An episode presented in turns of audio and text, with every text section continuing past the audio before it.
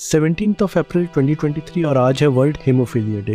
Basically इस video को शुरू होने से पहले आप हमारे चैनल को सब्सक्राइब करें। अगर सब्सक्राइब नहीं किया है तो और हमारे सोशल मीडिया जैसे इंस्टाग्राम लिंकडिन स्पॉटिफाई सारे हैंडल्स को फॉलो करिए, जिससे कि इस तरीके की डेली नॉलेज और डेली ज्ञान आपको मिलता रहे।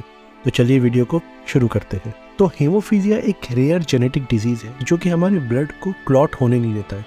रीज़न इज़ कि ब्लड क्लॉटिंग के लिए जो प्रोटीन्स है, वो बॉडी प्रिपेयर करना बंद कर देता है। अगर इसकी हिस्ट्री को देखा जाए तो पहली बार इसे टेंथ सेंचुरी में पाया गया था, जिसमें कि ये यूरोपियन रॉयल सोसाइटीज के बॉडी में देखा गया था कि उनकी कोई भी इंजरी होने के बाद उनके ब्लड की क्लॉटिंग में काफ़ी ज़्यादा डिले हो रहा था। तो स्पेसिफिकली अगर जेंडर्स की बात करें तो ये मेल में ज़्यादा पाया जाता है। तो 1803 में डॉक्टर जॉन कॉनराड ऑटो इन्होंने इस डिज़ीज़ का इन्वेस्टिगेशन स्टार्ट किया और जिन लोगों में ये डिज़ीज़ को पाया गया, उनको ब्लीडर्स का नाम दिया गया। फिर एक Finnish physician Erik von Willebrand इन्होंने 1926 में सीडो हिमोफीलिया नाम से एक डिज़ीज़ का डिस्क्रिप्शन दिया, जो कि मेन और वुमेन में इक्वली पाया जाता है और एक ब्लीडिंग डिसऑर्डर था। फिर 1937 में हिमोफीलिया को दो कैटेगरीज ए और बी में डिस्क्राइब किया गया। फिर 1963 में फ्रैंक श्नैबल ने वर्ल्ड फेडरेशन ऑफ़ हीमोफीलिया की नींव रखी और 1989 में वर्ल्ड फेडरेशन ऑफ़ हीमोफीलिया ने ही वर्ल्ड हीमोफीलिया डे का नाम सेवनटीन ऑफ़ अप्रैल को मनाने का डिसीज़न लिया the reason is seventeen of April is the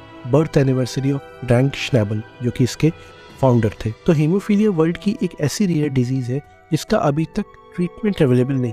आज भी जिन लोगों को हेमोफीलिया है, उनको क्लॉटिंग फैक्टर्स के इंजेक्शंस लेने पड़ते हैं, जिससे कि वो आर्टिफिशियली ब्लड की क्लॉटिंग को प्रमोट कर सके। तो आज का दिन बेसिकली इस अवेयरनेस के लिए उन सारे लोगों को एक साथ इकट्ठा करने के लिए जो इस रेयर डिज़ीज़ का शिकार है। बिकॉज़ जब सारे इकट्ठा होकर यूनिटी बनेगी, तभी शायद इसका एक प्रॉपर सोल्यूशन निकल पाए और एक दूसरे को सपोर्ट करके ही हम सब आगे बढ़ सकते हैं। तो इसी रेयर डिज़ीज़ की एक वैल्यूबल इन्फॉर्मेशन के साथ आज है सेवनटीन ऑफ़ अप्रैल 2023 और आज है वर्ल्ड हेमोफीलिया डे आप आज के दिन पता कीजिए कि आपके पास आपके जितने भी कनेक्शन है, उसमें से कोई एक ऐसा पर्सन है जिसको हेमोफीलिया है अगर है तो उसे सपोर्ट कीजिए और उससे बताइए कि जो भी अवेलेबल रिसोर्सेज आज के टाइम में अवेलेबल है, वो उसी के लिए है।